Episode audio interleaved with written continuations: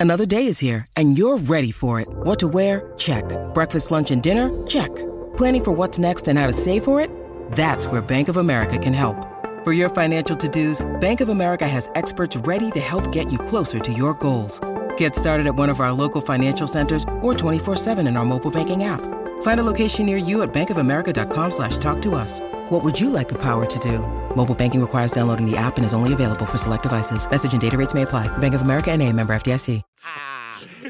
ah, people, you know what? We just have such a good time in the ad breaks. You know, you know, these, you know we said it last week.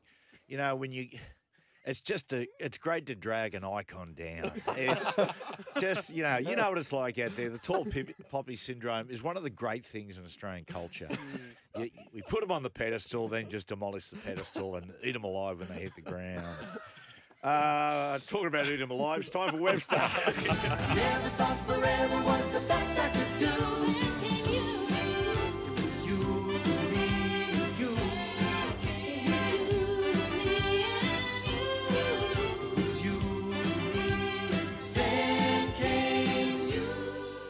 Always good to see the bad side of someone, Webby. You know, it's just, Exactly. It's easy to see the good, It is. It is. but a Uh, realist sees the bad. exactly. War is over. Oh, Apparently, Andrew yes. Abdo walked out of that room yesterday afternoon and said, "War is over if you want it." No, he actually didn't. And V'landys wanted it. I tell you, uh, you know what? It's Peter Volandi's world, and we're just living in it. Uh, Peter V'landys yesterday went to a big lunch with uh, with Ray Hadley. Yep. Did you not get a start? No, I, well, Ray's on air at the moment. Listen, Ray, um, if this is how you treat your number one competitor, then, then shame on you. I see Peter Overton was at that lunch yesterday, but you weren't. I find that um, And that's it's that's a bizarre. slap in the face. I remember speaking to Peter Overton once. He's an old-fashioned fellow, and uh, he said, "Matthew, I miss you on the wireless." And I said, oh, "What are we, a time machine, Peter?" I like Peter Overton. Yeah, he's, he's a good. lovely guy. He's all right. Anyway, so PVL PVL went to a long lunch with uh, with Ray Hadley and friends yesterday, and then walked into the uh, into the meeting with the RLPA. All done. CBA over and done with. So, thank God we don't have to go with any of this drivel about uh, player action and um, the phony PR war that's been going on. I hear it was all going to ramp up at the end of this week. So the uh, the players are going to stand united and delay kickoff and all these other actions. I got told that the NRL were going to ramp up a big sort of um, media campaign of their own. So I'm glad it all sort of got cut off at the head. But from what I can tell from people in the meeting, there was a little bit of concession both ways. Yeah. Um, But mostly, it was the NRL who who I won't say caved, but gave into a few demands. So I don't think it was the hugest things that they were trying to get out of the NRL, but Did- I think it was more autonomy over the over the money. Yeah, yeah. um, so finally, it's over. Deirdre Anderson. Uh, she's the yeah. she's the Kofi Annan of this yes, story. She she is. Uh, her and you know, and V'landys comes back in the country, and they've cut through all the crap and just got it done. It's it's it's a great one for the RLPA for a couple of reasons. Getting getting um, most of the deal done, but not going in there trying to win hundred 0 like was trying to happen before. But Mm. but also is that for the RLPA, I think the walls were starting to close in as well. Like, how long can you continue to go, oh, we'll cover the badge, we'll do this, the Dally M, and the NRL just sit there and go, go for it. So my from from someone who was in the room, I was told that Valandi was, was quote unquote brilliant, and that Clint Newton, who has been copying it in the neck from all quarters in the last few weeks, was very pragmatic about the way that he went about things. So. You know, I think credit where it's due to Clint, um, and credit where it's due to it's- PVL to get it there's done. no doubt. I think, for Clint's perspective, I think it's probably the respect that he's got for Peter V'landys. Yeah, but it's yeah, but they've also they've also had their issues over Yeah. over the years, and I think Clint's had big issues with the way that the NRL and particularly V'landys was digging in and just not really coming to the bargaining table. So, think- but also good on Deirdre Anderson. You're right, the the chair of the RLPA to actually make that move earlier in the week and reach out to um to the big fella and say, let's break bread. I think the the main thing coming out of this is I hope that there's no more PR from either side of like, Yeah. oh yeah, we won this and we won that. Like, let- just who I don't think there- cares? I don't reckon there will be. Who Mate. cares? And I think it's actually a really good opportunity to show the fans that they're united now going forward. There's no longer us versus them. It's a five year deal. Let's all get back in bed together, have a bit of fun, play a bit of rugby league, Oh, Yes. and enjoy it. How Mate, about that, Webby? What do you yeah, reckon? It's, That's a very uh, strange metaphor Ah, that you've but, but, you- but you know, you go I- with it, mate. I'm so I'm so happy for a couple of reasons. Is because it's, it's been a great season. We get into the big games.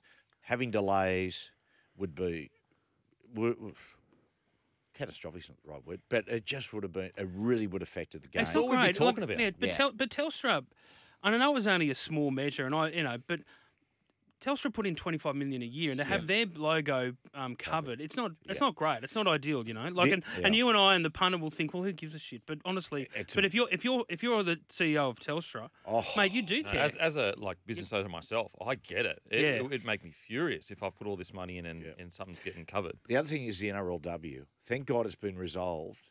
Um, you know, before the NRLW season is just about over, because I think as far as the men's game being affected, not dramatically. In fact, I would say barely at all. For, but the the NRLW is a product on the rise and rise and rise, and not having that, you know, you know basically not not allowing interviews, I think affected the NRLW. I, I exactly, but I also got really. I didn't like the line from a lot of people.